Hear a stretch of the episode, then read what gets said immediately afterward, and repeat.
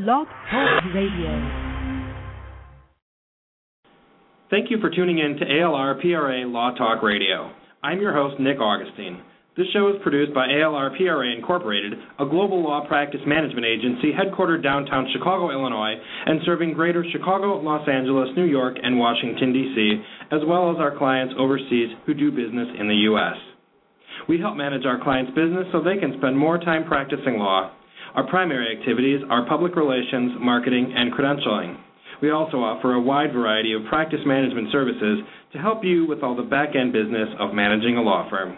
Today's guest is attorney Donna M. Adler. She's licensed to practice in the state of Illinois and before the U S. District Court of the Northern District of Illinois Eastern Division and the U S. Court of Appeals for the Seventh Circuit. Donna holds the following degrees. First, from the University of Chicago, her Bachelor of Arts and Master of Arts degrees, from Northwestern University, her law degree, and from the University of Notre Dame, her Master of Arts and Doctor of Philosophy. Having practiced law for over twenty-five years in the Chicago area, attorney Donna Adler has built a career on incorporating education and service to local professional and business communities. Donna Adler's outreach includes advising on immigration issues affecting employers, such as the particulars of U Visas from our last show. Donna Adler's office is located in DuPage County in Oakbrook Terrace, Illinois, and she is also of counsel to the law office of Anthony J. Conniff in Glen Ellyn. Attorney Donna Adler's practice areas include general civil and commercial litigation, criminal defense, administrative law, mediation services, and appellate work. We do have a great show for you this afternoon, and we invite your caller questions either by email directly at nick at alrpra.com with Law Talk Radio in the subject line, or please call in by dialing area code nine one seven, eight eight nine, nine seven three two and press option one to be placed in the caller queue. That telephone number, again, is area code nine one seven, eight eight nine, nine seven three two, option one for the caller queue. By way of disclaimer, this is a general information program, and the advice shared on this show does not constitute legal advice. Results may vary and are based on specific facts and location. Communication with our attorney guests among callers and guests on this show does not give rise to an attorney-client relationship. If you have further questions, you're always encouraged to consult with an attorney and or professional in your area. Finally, all callers do remain confidential, and all rights to this broadcast are reserved by A L R P R A Incorporated. Now, before we get going today, we have two announcements to make.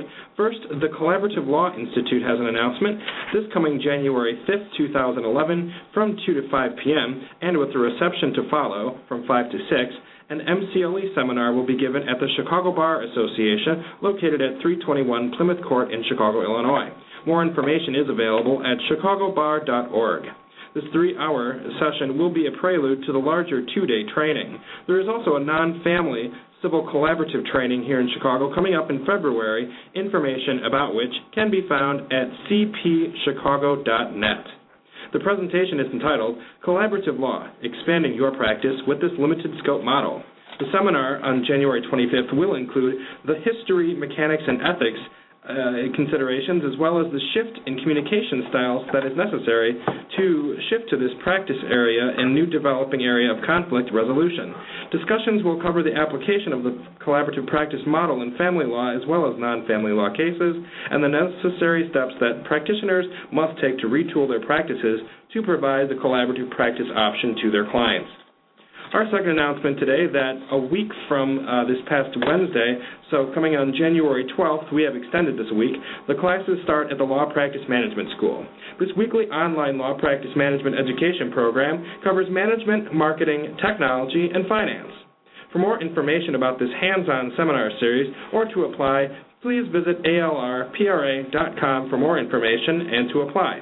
The price of this twelve-week course is five hundred dollars, and missed lectures are recorded as Windows Media Player files for later review.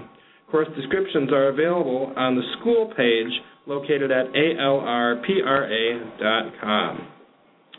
Now, by way of subject matter for today's show, attorney Donna Adler, again, who's been a regular guest on our Law Talk Radio programs, is going to talk a little bit about and discuss immigration and customs enforcement issues, as well as worksite enforcement of the laws prohibiting the employment of illegal aliens, and finally, the potential impact on small businesses.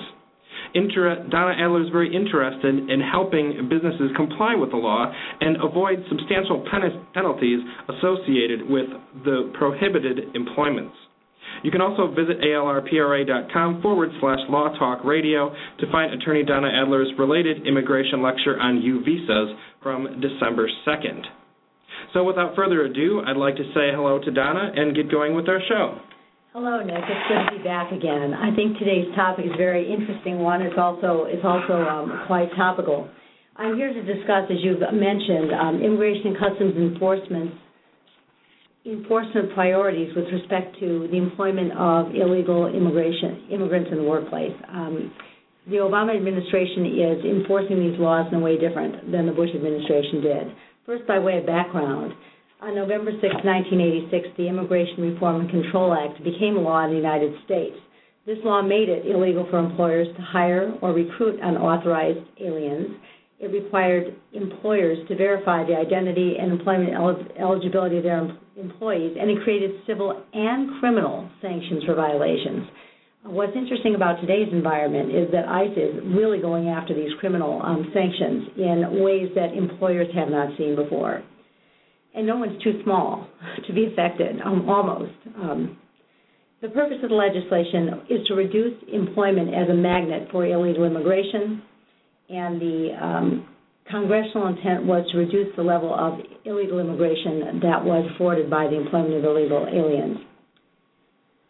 Section two seventy-four B of the Immigration and Nationality Act, that's codified at eight U S C thirteen twenty-four, little a, parens B, requires employers to verify the identity and employment eligibility of all um, individuals that they hire um, after November sixth, nineteen eighty-six.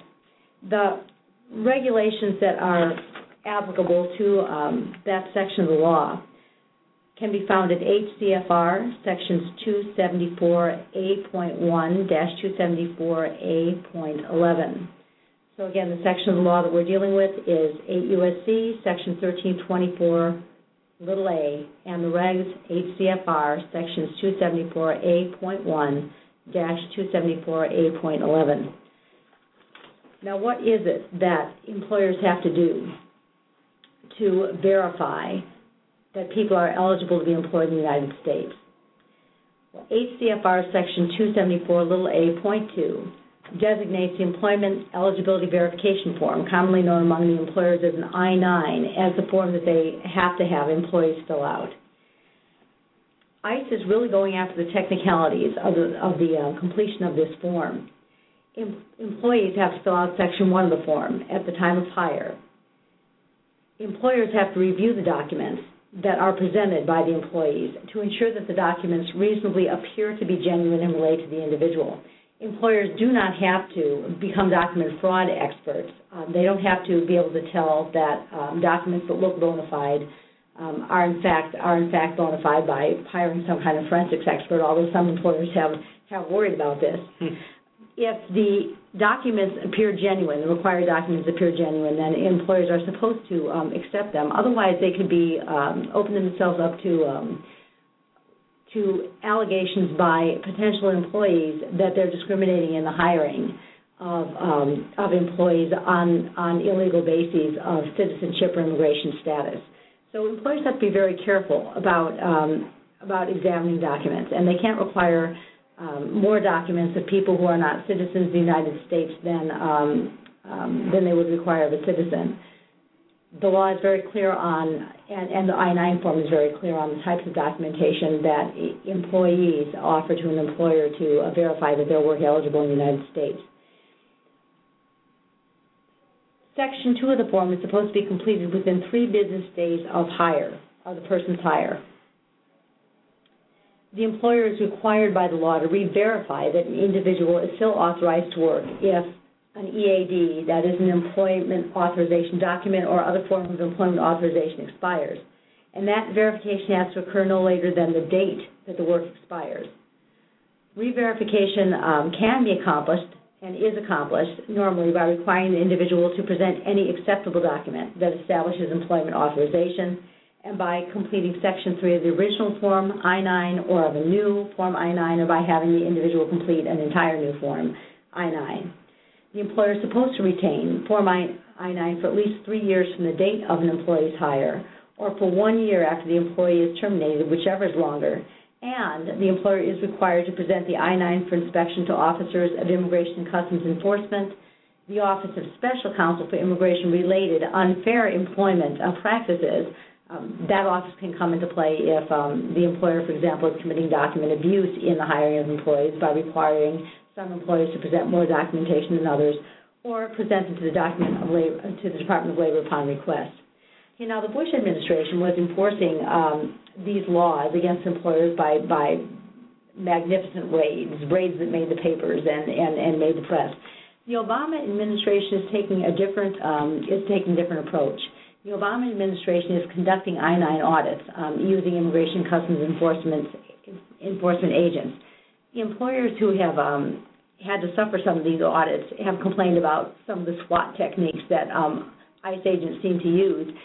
One of the first things I'm going to do to convince people that they really do have to take uh, the enforcement of these laws seriously is just to go through a list of stories that I've collected about um, what kinds of businesses are being audited, under what circumstances, and sort of put the fear of God into people for their own good. Sure. um, concerning the civil and criminal penalties that can attach based on um, various news reports.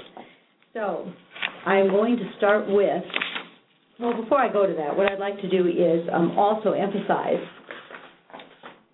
and talk about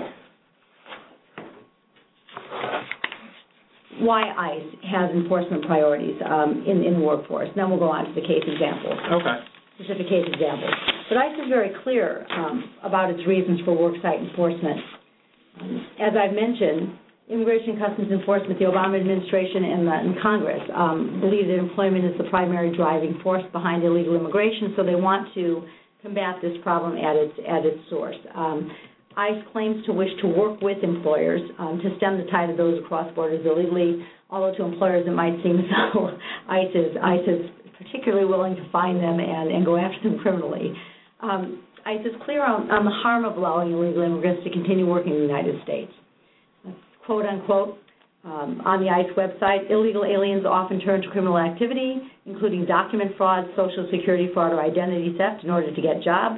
Such crimes adversely affect the lives of U S citizens and legal immigrants, and it can take years for victims to repair the damage. This is straight from the ICE website. Mm-hmm. Furthermore, the demand for fraudulent documents created by um, illegal aliens creates thriving criminal enterprises that supply them.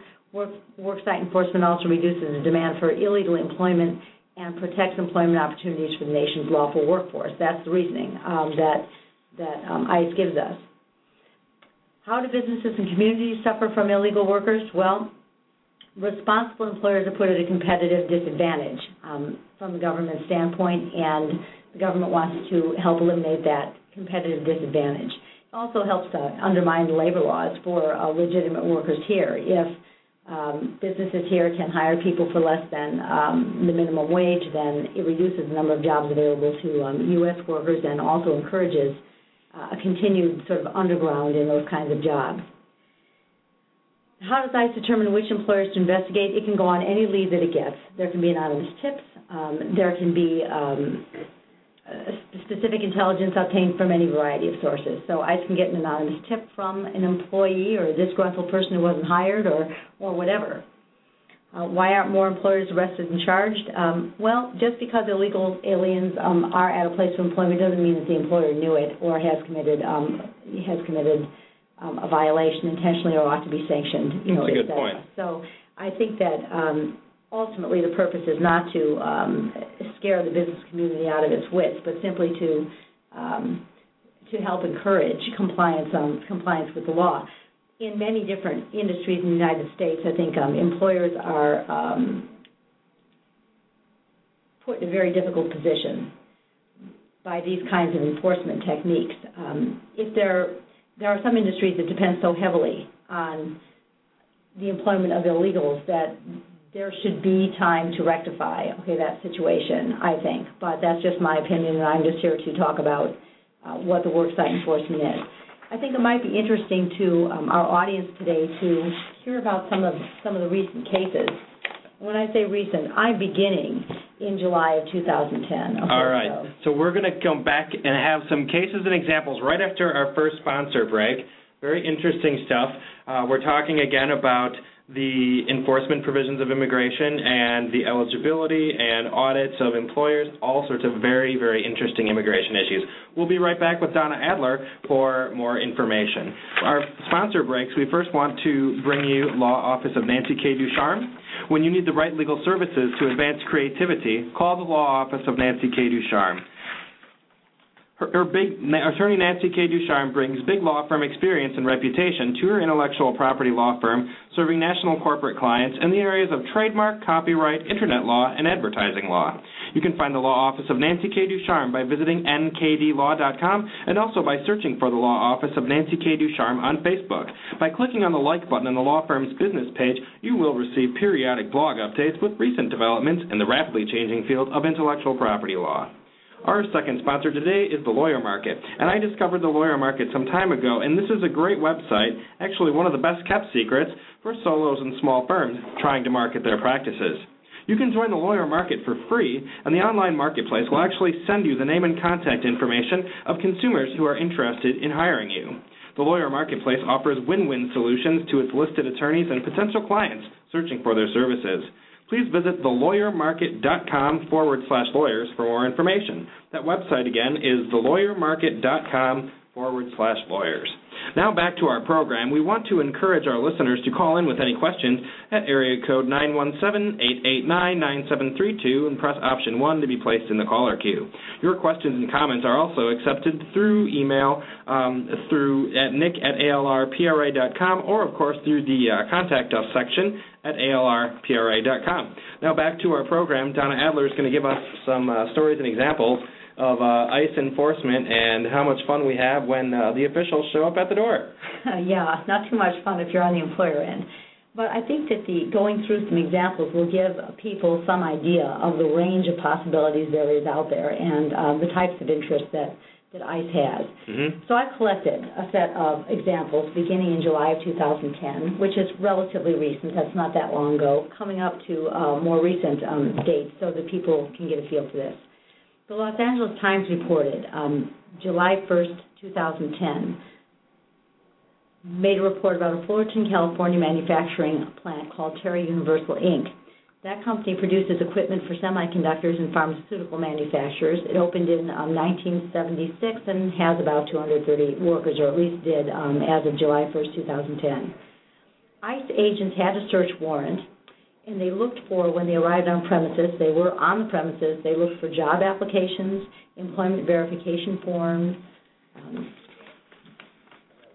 correspondence from the Social Security Administration regarding the use of Social Security numbers that did not match employee names when um, employers submit their wage and hour reports.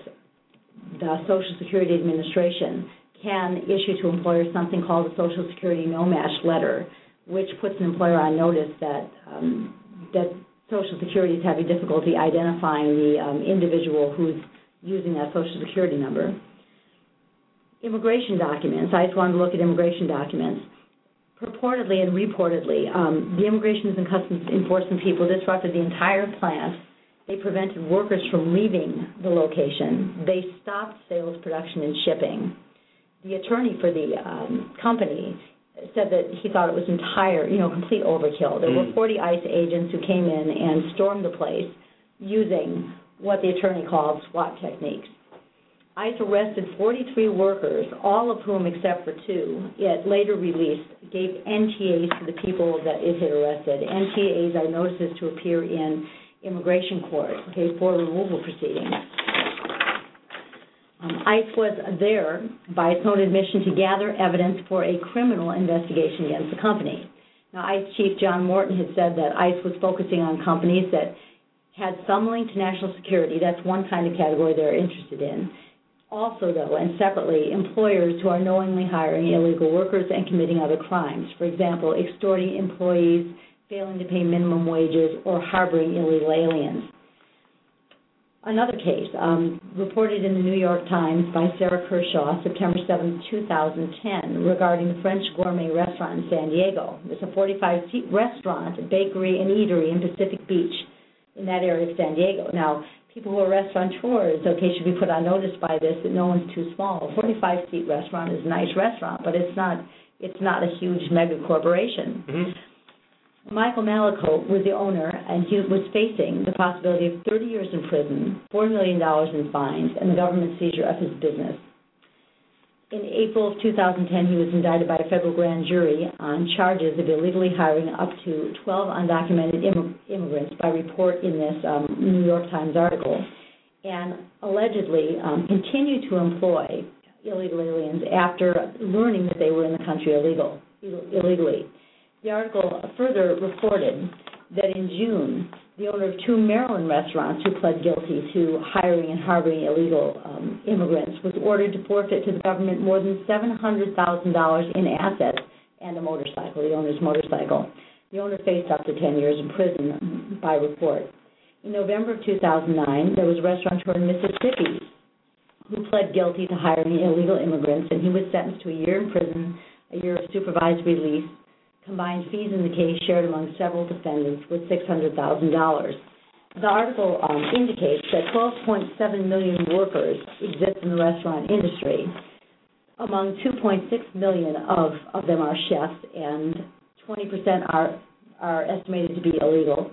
Among three hundred sixty thousand dishwashers um, have a rate of twenty-eight percent um, undocumented alien um, employment. The statistics are just amazing. The statistics I mean, are staggering. These are a lot of people we're talking about here. There are quite a few. It's a people, lot of business. How much? Think about how much money goes on with a restaurant if you shut a restaurant down. Exactly. Okay, so restaurateurs um, have every reason to uh, take um, take this um, enforcement effort enforcement effort seriously. One restaurateur, though, um, as reported in the same New York Times article, and who preferred to remain anonymous, said that. Um, The restaurant industry always, always hires undocumented workers because they're willing to work, willing to learn, and they're less expensive than um, U S workers. They're loyal, stable, dependable. They will work without health insurance, sick days, paid vacation, and paid breaks. On September eighth, two thousand ten, ICE issued a news release stating that it had arrested Kiat Bok Bui, a resident of Centerville, Virginia, and owner of three Viet House restaurants in Virginia, on charges of knowingly employing and harboring illegal aliens. ICE alleged that between April fifth, two thousand five, and April twentieth, two thousand ten, um, Bui had allegedly employed at least seven illegal aliens. Only seven, okay, thanks, seven. I said mm-hmm. only seven, but seven are getting him in trouble, and paid the workers in cash. He had not kept payroll records for them. He did not report the workers to the Virginia Employment um, Com- Commission, and he had not filed an I nine form for any employees paid in cash. He was supposed to do this within three days after the employees were hired. But he's paying them in cash. Yes, he's paying them in cash. So he tried to avoid compliance with the law by paying them in cash. That was a big mistake. Other reports. On September second, two thousand ten, the Department of Justice, Department of Public Affairs, announced that a federal grand jury in Honolulu had indicted six people for engaging in a conspiracy to commit forced labor and document servitude. So this takes us up into a whole different category of cases. Um, cases like the restaurant cases are, are, are one set of situations. But then we have um, the forced labor and document servitude cases. The charges arose from an alleged scheme of the six defendants to um, coerce the labor of four hundred Thai nationals brought by the defendants to the U S from Thailand, from May of two thousand four to September two thousand five, to work on farms across the country under a U S federal agricultural guest worker program. The defendants were an Israeli national, several other people, two people who were employed in manpower recruitment, and some other labor recruiters. Okay, now they allegedly conspired and devised a scheme to obtain this labor of four hundred Thai nationals by enticing them to come to the U S with false promises of very lucrative jobs.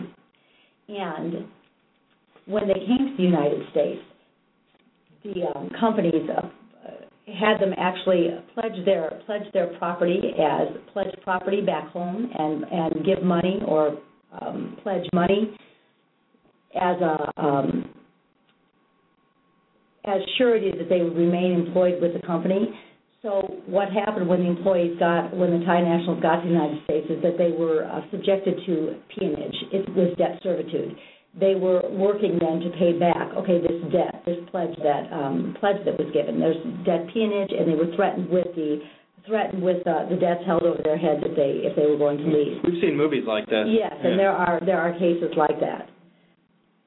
A fifth case, the Magic Valley, Idaho home builder pled guilty to federal charges of employing illegal aliens. Um, following where was that? This was in Magic Valley, Idaho. Magic Valley, Idaho. So not just New York, Chicago, and L A Idaho. But Magic Valley. Magic Valley, Idaho. Ever been there? No, I haven't been to Magic Valley. But this home builder pled guilty to federal charges of employing illegal aliens following an Immigration and Customs Enforcement investigation. He constructed and built homes in Twin Falls, Idaho. For a seventeen-month period starting in November two thousand five, he employed three Mexican nationals not authorized to work in the U S to do some framing and drywalling and other work of that type. His charge carries a maximum prison sentence of six months, supervised release of up to a year, a fine of up to nine thousand dollars, plus a maximum term of probation of five years. So you have to consider that the number of employees here involved is not um, is not is not great. It's not large. Three Mexican nationals were enough to get this um, home builder in trouble. And the risk of saving how much on paying proper taxes and whatnot. You know, how much time would it? You know. I really don't see the cost savings. Well, I think, though, that, that employers have not been expecting this kind of approach from Immigration and Customs Enforcement. And there are certain industries in the United States that have um, used, and I think the government has known this for quite some time, undocumented workers. I think what's difficult for um, for business owners is the vigor with which Immigration and Customs Enforcement is going after criminal sanctions, which can seem like a bit of overkill. Um, They haven't really had much time to uh, readjust their um, their agendas or their work hiring practices, et cetera, in response to um, this kind of this kind of enforcement. From the standpoint of, of criminal investigations, well, civil fines are one thing, but criminal sanctions um, criminal sanctions are quite another. What's problematic about um, the per, the deal with which ICE is pursuing criminal sanctions is that we do have these these business owners who are creating employment, and to incapacitate them with criminal charges. Um, to, to put someone in jail, an owner of a small business, is to eliminate his business. You're going to put him out of business. Yeah. And not only those who are um, illegal are impacted, illegal parts of the workforce, but also people who are legitimately employed are going to lose their job if sure. their business goes under. Sure. So I think that there needs to be some rethinking of um, criminal sanctions particularly. Criminal sanctions are supposed to be used only for sort of pattern and practice violators, but um, the interpretation of what that means can be quite draconian from mm-hmm. the standpoint of employers dealing with Immigration and Customs Enforcement. Mm-hmm. A few more examples so that listeners can get a feel for the range of cases that, uh, range of interest that ICE has. In Bad Axe, Michigan, according to an A P, Associated Press report of October thirteenth, two thousand ten, operators of a dairy farm in Michigan, in the Thumb region, were charged with a conspiracy to hire illegal immigrants. This dairy farmer, these dairy farmers were a man and his wife. They allegedly ignored warnings that their workers had invalid Social Security security numbers. Their farm as well was indicted. The farm had been under investigation for more than three years.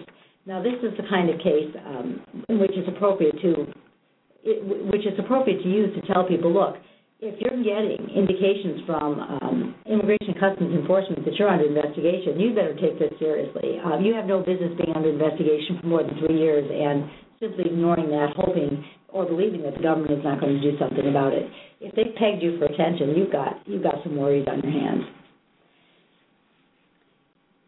On November first, um, two thousand ten, an ICE report uh, or a press release from from um, ICE indicated that Rancho Cucamonga, a California furniture manufacturing business, um, was targeted for investigation. The president was charged criminally with allegations that the company had hired unauthorized aliens.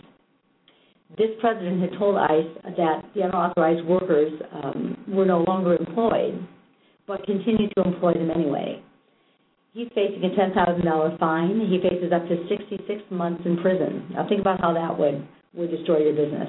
The vice president faces a five thousand dollars fine plus six months in prison and an anonymous-generated um, investigation. Do you wonder if they're going to get probation on that? I don't know. Who knows? Um, on October fifteenth, two thousand ten, in Miami, Florida, um, there was another ICE news release regarding another slavery case. There was a, um, a man who ran a construction company in his late fifties and his wife and their son. They entered guilty pleas to conspiracy to commit mail fraud and to induce aliens to remain in the U S for commercial advantage and private financial gain. E- each faces a maximum of ten years in prison. They had won a contract of about two point seven million dollars from the Miami-Dade um, Southside Elementary School project. And um, they paid no Social Security or income taxes um, from the paychecks of some of their workers. They used primarily undocumented workers, but they used an outside agency to get the workers. Um, and ICE arrested and deported twenty of these workers and the payroll uh, administrators. Maybe this is not the sla- other slavery case I was thinking. I could go through any number of other examples, but this gives a basic feel for the types of things that ICE is interested in. ICE is interested in targeting industries that, by history, have had a large number of undocumented industry, undocumented immigrants employed. The construction industry would be um, would be one industry that I think um, needs to take heed of heed of of ICE's um, of ICE's inspections. The restaurant and entertainment industries uh, and people who are actually engaging in criminal activity with espionage, um, doing things that they shouldn't be doing. These are these are priorities for ICE, as well as companies that have something to do with um, national security. ICE has enforcement actions um, that they target against contractors for federal uh, for federal work as well. There are there are any number of uh, of priorities, but you get some sense for the range of cases that are being investigated, and I think that that will be beneficial to um, to our hearers today. And I appreciate and I appreciate you looking all those um, those examples well, up I've and got sharing. So many more. Share, it's I mean it's I, I can't imagine. Uh, well, first of all, I couldn't imagine operating a business not within compliance of the law, but taking a risk like that and the you know potentially shutting down your business is, is absolutely horrible. So let's take a short break, and we'll read some daily legal news, hear from another sponsor, and then be back with Donna Adler. The daily daily legal news today, of course, it always comes from the A M Law Dailies. January sixth, two thousand eleven, title is Law Firm Mergers Surge in Last Quarter of two thousand ten. Dickinson Wright Expands in Canada. Posted by Brian Baxter, text of the article reads, an analysis by law firm consultancy Altman Wheel has found that law firm mergers were fewer in two thousand ten than in previous years, but picked up late in the year, according to the Legal Intelligencer, a sibling publication. Next paragraph, there were thirty-nine law firm combinations last year, down from fifty-three in two thousand nine and seventy in two thousand eight, the Intelligencer reported. But fourth quarter announcements accounted for thirty-eight percent of the two thousand ten totals. fifteen law firm tie-ups were announced in the last four months of the year. Next paragraph.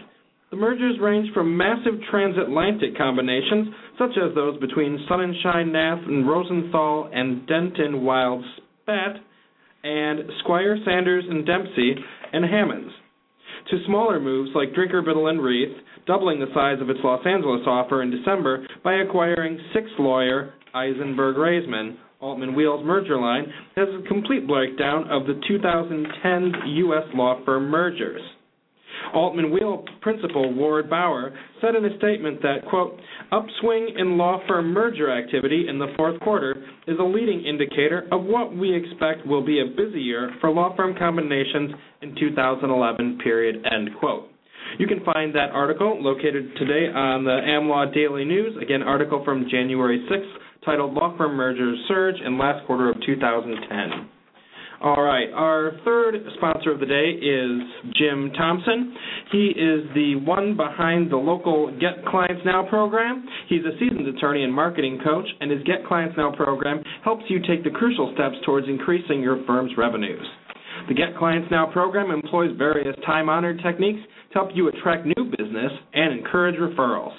Jim is a recurring guest on the Lawyer's Toolbox show regarding attorney marketing.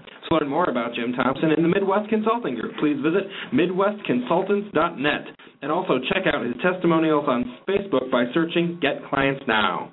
A L R P R A strongly endorses the Get Clients Now program and understands the personal accountability of this course. You can get in touch with Jim Thompson today by visiting Midwest Consultants dot net. We'll also let you know that Jim Thompson is going to be one of the guest lecturers in the Law Practice Management School online webinar series, along with other practice management individuals and those who come out of the background who can speak best and lecture on management, marketing, technology, and finance. More information, A L R P R A dot com forward slash school. Now back to our show. We are lucky to have attorney Donna Adler here talking about ICE enforcement and what employers need to do to be compliant with the law and certainly the terrible risks they run in being non-compliant. Donna, back to you.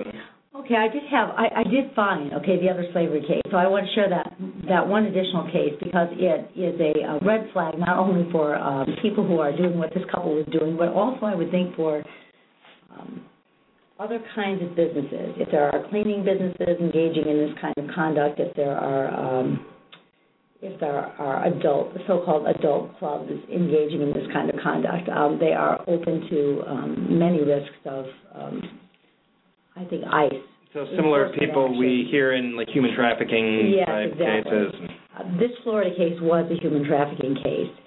It involved two people, a Florida couple, um, Sophia Manuel and Alfonso Baldonado. They owned a Boca Raton labor contracting service, and they pleaded guilty to conspiring to hold thirty-nine Filipino nationals against their will while forcing them, forced them to work in domestic and labor servitude in upscale country clubs and hotels.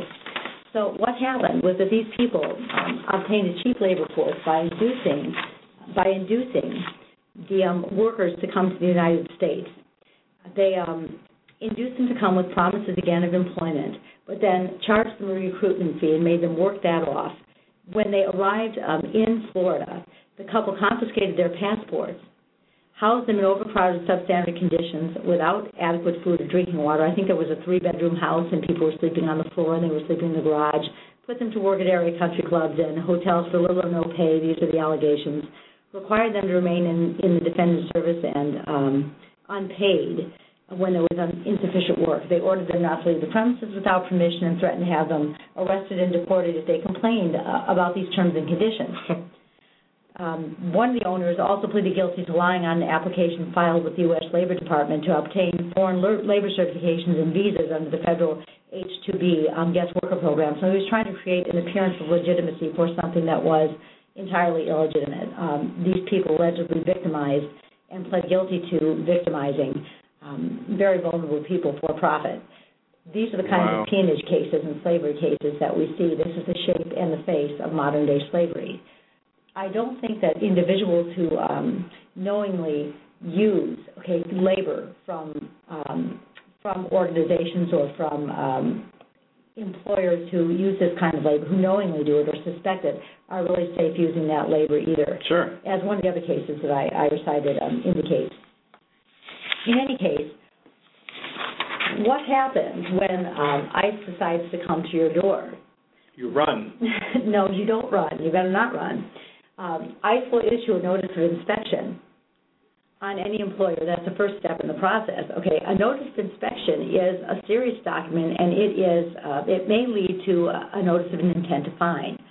Now, the handbook that ICE uses to conduct these inspections says, quote-unquote, the purpose of a Form I nine inspection is to identify any violations that might lead to criminal prosecution of an employer or identify either substantive or technical violations that might result in the issuance of an, an administrative fine or warning notice.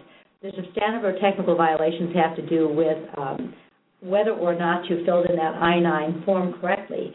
The difference between technical and substantive violations has to do with the substantive ones are are those um, that if you commit substantive violations or what's determined to be a substantive violation is something that had you paid attention to it, it might have alerted you to the fact that someone was illegal. So that's the line that ICE is trying to draw. But notice that the um, handbook itself that ICE uses to inspect um, uses for its inspections indicates that the purpose of an I nine inspection is to find, is to find violations. They are predisposed to find violations if there are any. So if you can notice a notice of inspection, you have been targeted and you are in trouble. Sure. You need help, okay?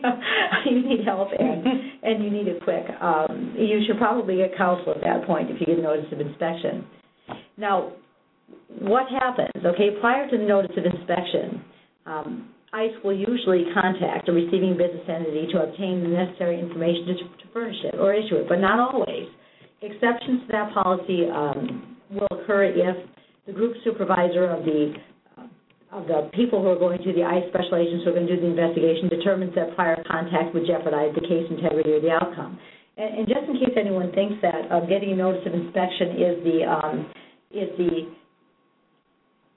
is the clue to go to the I nine forms and start filling in stuff that you didn't fill in before, mm-hmm. um, probably not the smartest thing to probably not the smartest thing to do uh, because if you're trying to commit that kind of um, so post ex post facto or trick ICE, ICE is going to know it. They have forensic experts that they use to help them with these inspections. So you better just be um, ready to be upfront and honest about um, about what's on those I nine forms. Now, eight C F R Section two seventy-four A point two, parens B, parens two, parens little, two I, requires ICE to provide an employer with at least three days written notice prior to a Form I nine inspection. Now, if you're a big employer and you get this notice and you have three days, that can be a mammoth task to try to um, try to pull down all your Form I nine forms, get them into um, shape for ICE to inspect. Or if you're even available in the location, what if you have businesses all over the place? Exactly. That could okay, be so really hectic. Mammoth, mammoth job um, to pull together all the documents that would be required. But you need to move if you get notice of inspection, um, and you certainly need to be be communicating with uh, with ICE if you think you need uh, more than three days. If you don't produce these I nine forms in in three days, that itself can be cited as a violation for which you can pay a, substan- a, a substantial civil civil fine. What will the notice of inspection usually contain? Well, it's going to contain the name of the business to be inspected and the date and time of the proposed um, inspection. The um, employer can waive the three-day notice and allow ICE to come in earlier, but an employer is not supposed to be pressured to sign that waiver.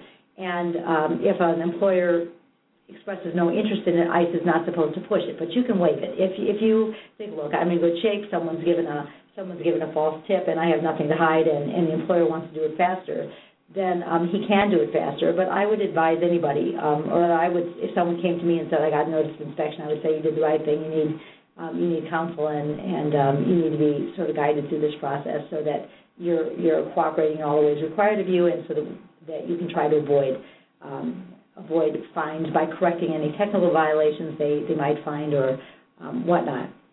But notices of inspection Can, can include a request for, will not always include a request for, but can include requests for not only all the Form I nines of all current and terminated employees, but a list of all current and terminated employees with hire and termination dates, copies of quarterly wage and hour reports, and payroll data for all employees covering the period of inspection. I mean, for one thing, those are going to have Social Security numbers on them. Quarterly tax statements, business information um, that includes the employer identification number, taxpayer identification number, the owner Social Security number, owner address information, telephone numbers, email addresses, copies of articles of incorporation, copies of business licenses, and any other pertinent information, copies of any and all correspondence from the Social Security Administration to the employer regarding mismatched or no matched Social Security numbers. Those forms are um, usually known as employer correction requests or requests for employee information, and they're commonly referred to as no-match letters. These are the kinds of information that a notice of inspection can um, can contain. Also, whether the company is a current or previous participant in the E-Verify or Social Security number verification services provided by the government. Now, what are those? Those are actually too complicated to cover in um, in this session, but E-Verify is a way for employers to verify the eligibility of an employee to work. Uh, less people listening to this program just on that kind of notification um, or that short description of E-Verify, I think that it's, it's um, something they should hop to um, have to participate in. It is a voluntary program. There are all kinds of pros and cons for any particular employer that, that might be associated with deciding whether or not to use E-Verify. Um, I think some employers um, some employers are concerned that if they participate in E-Verify, then they make themselves easy targets with respect to any technical violation that might come up in the E-Verify process, and so they they um, sort of co-opt themselves or allow the government to co-opt them into a process that is going to produce fines for them down the line. I don't think that's the government intention, but it's something that can happen. Your participation in E-Verify, well, your participation in E-Verify might, might trigger an inspection. Um, just for example, like um, a parallel example, if you're if you're some, some company that has to deal regularly with the F D A, you do a voluntary recall and the F D A is right there, right? Sure, right, right, right. So um, it's um it's it's that kind of problem that someone might be concerned with in determining whether or not to participate in E-Verify. It's mm-hmm. a um, it's a voluntary program. I, I have another quick question yeah. just to jump in. When you talk about producing these documents, do yeah. those need to be in paper form or can they be in electronic form? Uh, they, they they can be in in um, in they can be in um, you have to produce them in the form you've got them in. If if ICE wants them in paper form, uh, mm-hmm. you're going to have to cooperate with ICE in terms right. of the form of the documents. But um, for a huge business, that's going to be uh, that's going to be uh, substantial. That's going to be a substantial question. Exactly what form to produce the documentation in. I mean, if all you have is electronic form or you've got things on, on microfiche, you're going to have to produce them that way. You have to produce them in the form you've got them in. If um, if they're electronically stored, then um, then you can produce them that way. But there are a number of answers to mm. number of answers to that. Just question. wanted to ask. And that would have to be uh, logistically sure. figured out. The Social Security Number Verification Service. Um, ICE may want to know whether the employer participates in that, but employers should be aware that they can't use that service to verify whether a new hire or someone they're potentially um, wanting to hire new um, is using a Social Security number that is his own or using it properly. It's not to be used for that purpose. Um, Social Security verification system is supposed to be used simply to verify the accuracy of the wage and hour data that an employer has for current or existing employees. And if you misuse that system, okay, for other purposes, you could be subject to liability, civil liability on other grounds, okay? Um, so employers have to be very careful not to think that the Social Security number verification system is um, is a means of determining whether or not uh, people are people are authorized that people are authorized to work. E-Verify, okay, is that other system, government-sponsored system that can help with that can help with that. But if um, the notice of inspection may request all that information, employers by regulation are required um, only to provide the form I nines for inspection, but if you refuse to provide the other information, then ICE can go after you with a subpoena for the other documentation that deems necessary for its inspection. Mm. Yeah. Let's take a break quick and get to our final sponsor and final uh, practice management resources and then come back to some final considerations um, in immigration uh, in enforcement and everything with ICE. For our management, practice management resources of the day, we want to start with number one, A B A. The A B A has the A B A Law Practice Management section, and A B A books dot org has the a title that we found today, thought was interesting, called The Role of Independent Directors in Corporate Governance. Updated and expanded, the role of independent directors provides a concise, plain English overview for corporate directors of their duties and their place in the corporate governance process. For attorneys, the accompanying C D ROM provides access to more than ten thousand pages of governance and securities law source material underlying the text. This new book will provide independent directors and their advisors with an understanding of the primary legal and governance issues that have evolved in the corporate governance environment in the past decade, including the Sarbanes-Oxley Act and the Dodd-Frank Act. So again, the title is The Role of Independent Directors in Corporate Governance. I think that's very appropriate given today's topic, and um, a bit of a happy accident that that is the first title that popped up when we went to A B A books dot org. Our second practice management resource is the Chicago Daily Law Bulletin and the Chicago, da- Chicago Lawyer Magazine. Both of these give up-to-date legal news and from the Chicago area and around Illinois. You can also check on the Law Bulletin blog, Attorneys in Transition, which offers advice and tips for those lawyers going through career transitions. It also hosts a monthly career seminars for lawyer in flux, lawyers in flux in their careers. Visit attorneys in transition dot com. I am one of the weekly advice columnists for the Attorneys in Transition blog, and I feel strongly about the many benefits offered by the Law Bulletin Publishing Company. Our third practice management resource, of course, is the Law Practice Management School, and again, classes start January twelfth, two thousand eleven. Email Nick at A L R P R A dot com for more information, and please include the Law Practice Management School in your subject line. Our final sponsor of the day is credit damage expert George Finder. He is a credit damage expert who can put a dollar amount on credit damages.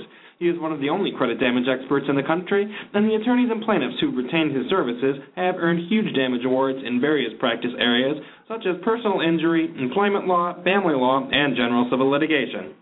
By learning to incorporate credit damage questions into the intake process, you and your staff will learn to spot credit damage events worthy of retaining George Finder's analysis services.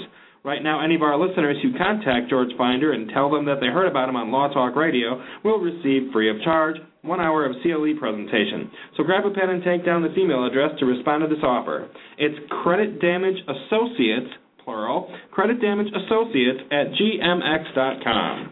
Available nationwide, Credit Damage Expert George Finder's website is full of resources. Please visit credit damage expert dot com to learn more about George Finder and his services. Let us remind callers and listeners out there that you can always dial in by nine one seven, eight eight nine, nine seven three two, option one. To be placed in the queue, call that number again is nine one seven, eight eight nine, nine seven three two.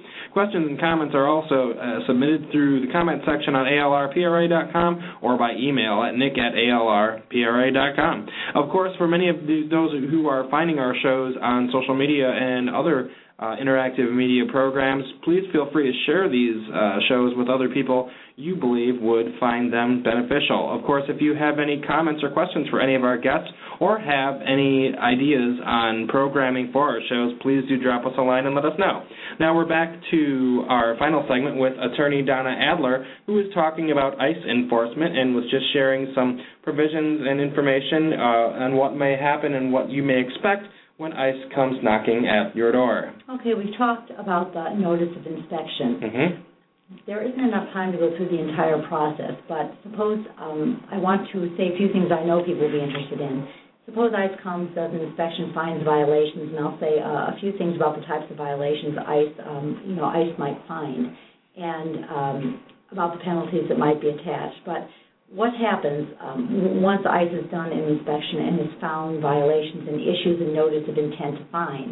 Employers should know that they have um, thirty days to ask them for an administrative review of that. They can have a hearing on that. Um, they can contest the notice of intent to fine. So, but they have to request it within thirty days, and, and then if after the um, they'll have a hearing, and then the hearing officer, the rule will not uphold the fine, and um, what happens then is that um, the employer is required to pay the fine if uh, that fine is upheld um, to to a particular address, to a particular um, given a given a notice, and, and on the notice you the employer gets instructions about where to pay. You have to pay by money order, or certified check, or bank check. Okay, just so that um, that overall framework is is clear to people.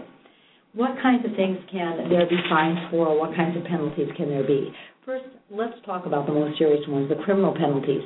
What subjects somebody to possible criminal penalties in the hiring of an illegal worker? Um, is anyone who hires an illegal worker, or even anyone who knowingly continues to employ or um, knowingly hires an illegal worker, is anyone subject to such criminal penalties? Well, let's take a look at eight U S C Section thirteen twenty-four A F, which talks about criminal penalties and injunctions for pattern or practice violations. Okay, if you've done this once, if you've hired somebody once and continue to employ him, uh, and that's your complete history, that's probably not going to subject you, although who knows, to uh, these criminal penalties. But criminal penalties and injunctions are for pattern and practice violators.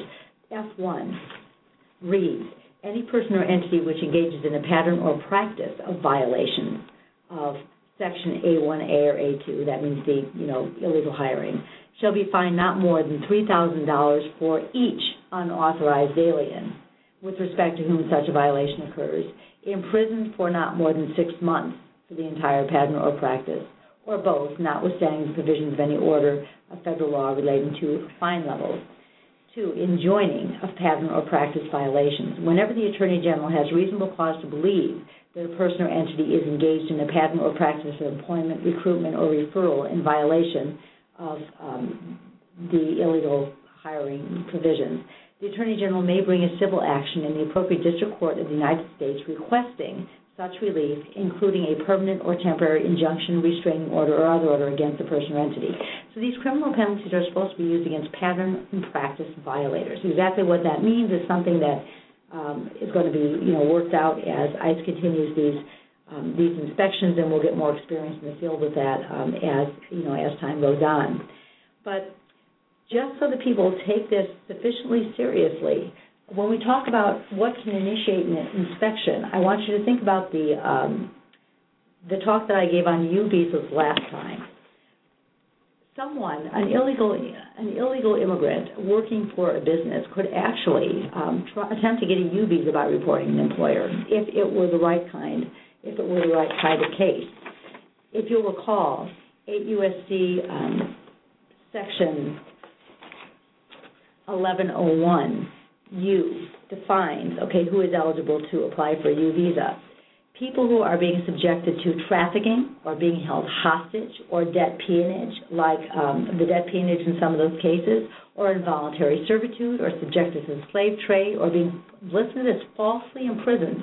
Mm. Okay, so think about that as a separate category from trafficking or being held hostage. Blackmail. If, um, if you don't work for me, I will deport you. Extortion or perjury. Okay, people who have committed those kind, being subjected to that, or actually employers who are who are committing those kinds of offenses could be turned in, okay, by an employee who could seek to get a U visa on that basis. I see where um, this is going. going? Okay, so I see where this is you going. You see how these two provisions of law could, um, or these, these sure, two, sure. Different, two different scenarios could work together. So ICE if, comes, uh, it might not be a bad thing for everyone on site. Oh, uh, well, you know. Oh, my. Well, I don't think that ICE... Um, I don't think that, that ICE is about to give you visa status to everybody who's unauthorized working on business premises. But um, if someone, um, it would be risky, but if someone took that initiative, an employee took that initiative and decided that he was going to turn somebody in or alert ICE to the fact that an employer had a large body of illegal workers, he could uh, attempt to get a U visa um, by cooperating with um with federal agents to that end. Um, and then send a text back home, tell them put everybody is, on the bus. This is a nightmare. Okay. This oh is my. a nightmare scenario, nightmare, nightmare scenario. Anyone who wants to know what we're talking about, go back and listen to the U Visa show of December second. Except that we didn't talk about the U Visa in, in the context of, of employers. Very true. I'm just raising that um, as a as a, as a, poss- as a hairy, scary nightmare possibility for employers. Well, what what other kinds of... of um, what other kinds of, of penalties can be attached? Well, not just the criminal penalties, but civil penalties. Knowingly hiring and continuing to employ violations that, say, aren't a pattern of prac- or practice. Employers that are determined to have knowingly committed um, one of these violations have to have to cease the unlawful activity, and they may be fined according to three different tiers of violations that we don't have enough time to go into in terms of the description of, but they're increasingly serious. And um, They're also they're also segregated into time periods. For a first-tier violation that was committed on uh, March twenty-seventh, um, two thousand eight or after, um, there, there's a range of three hundred seventy-five dollars to three thousand two hundred dollars for each violation. Second tier, three thousand two hundred dollars to six thousand five hundred dollars. Third tier, four thousand three hundred dollars to sixteen thousand dollars. Then between um, three hundred twenty-six dollars and eight cents and nine hundred twenty-nine dollars and ninety-nine cents, um, the penalties are are slightly less than those three tiers, with the cap at eleven thousand dollars for third tier, and then before nine hundred twenty-nine dollars and ninety-nine cents, um, the penalties become less, with the cap at ten thousand dollars for a third tier violation. But if you think in terms of these um, these monetary penalties being for each and every violation, if you're an employer that is relying largely on illegal aliens, it's a substantial amount of money. In some of the case examples I I gave, I talked about one case in which seven hundred thousand dollars of assets was reported to have been taken uh, by the government as a civil penalty for um, a knowing hire and continuing to hire violation. There are other kinds of there are other kinds of violations. There are substantive and technical verification violations that are tied specifically to how employers fill out the I nine form. Mm. So even if you haven't knowingly hired or continued to uh, employ someone who was an unauthorized alien. If you have I nine form violations, you can be fined for that, and they're divided into two camps. I realize we're coming short on time, so I can't go into um, great detail about that. But what kinds of things might be technical violations? Sure. Well, say on um, an example of technical violation given by um, by ICE in its um, enforcement handbook. The use of the Spanish version of the Form I nine except in Puerto Rico. So if you're using the Spanish I nine form, you can't do that except in Puerto Rico. That's a technical violation. Mm. Section one of the I nine form violations, um, failure to ensure that an individual provides his or her maiden name, address, or birth date. That's an example. Or failure to ensure that an individual provides his or her alien registration number on the line next to the phrase in Section one of the form, uh, Form I nine, Um, indicating a lawful a lawful permanent resident. Okay, so you have to you have to provide the A number, alien registration number. Fail, failure to ensure that the individual provides an A number or admission number on the line provided in Section one um, of Form I nine, and that um, line is entitled "An alien is authorized to work until," but only if the A number, only under certain conditions. A failure to ensure that a preparer and/or translator provides his name, address, signature, or date. Now, notice if If an employer is very careful to, to to to fill out the form completely and pays attention to that form and provides the detail, then an employer should have, and, and does this in a bona fide way and in not in any kind of, of way to hide information, then an employer should be okay. But there are substantial penalties that can be attached if you have some of these technical violations. You do have time to correct technical violations. If you don't correct technical violations within ten days, you usually have ten days to correct, then um, then um, you're going to have more serious problems with ICE. Those can be um, can be then fined for. Section two, technical violations, the failure to provide a document title um, of one of the documents that's required to show employment verification, an identification number or expiration dates of those verification documents, a failure to provide the title, business name, business address. So this gives you the kind of, kind of, um, kind of idea of the kind of detail that um, ICE is looking for for technical violations. I'll give you some examples of substantive violations, but for the um, unpracticed ear, um, it may sound as though the substantive um, violations are also simply um, simply technical ones. So let me see if I can find some, uh, some examples of substantive of substantive violations. Yes, a Section one violation, failure to ensure a substantive violation. Failure to ensure that the individual provides his or her printed name in Section one of the Form I nine. Well, for the unpracticed here again, what's the difference between that and, and failing to supply a maiden name, which was listed as a technical violation? See, this can get very right. uh, difficult to try to interpret. Failure to ensure that the individual checks a box in Section one of the Form I nine, attesting to whether he or she is a citizen or national of the United States, a lawful permanent resident, or an alien authorized to work until a specified date, or checking multiple boxes, attesting to more than one of the above. Actually, that happens. I have seen um, I have seen forms in which um, in which more than one box is checked, so that it's ambiguous from the form whether the person is really authorized to work or not, and that would be a, a Section one substantive um, violation. Failing to ensure that the individual provides his or her um, A number on the line next to the phrase lawful permanent resident, but only if. Okay, so again, some. Um, some provisions seem to mirror the technical violation um, violation um, provisions. So an employer may need help trying to sort out what's technical and what's substantive, and what am I subjecting myself to in terms of penalties if I've got these these violations. Mm-hmm. Well, what happens if you don't correct these the, the um, substantive violations or um, or technical violations? It's possibly a huge civil fine. Okay, for, uh, what could end up being a huge civil fine at the end of the day if you employ a large number of Uh, illegal aliens. So there's a lot of money, okay, that, that could be at stake here. Sure, sure. So it seems to me appropriate that if I were an employer, I would want someone to, well, I am an employer, but not a large employer. If I would, I'd be interested in having an immigration attorney come in and take a look. Is that something that happens?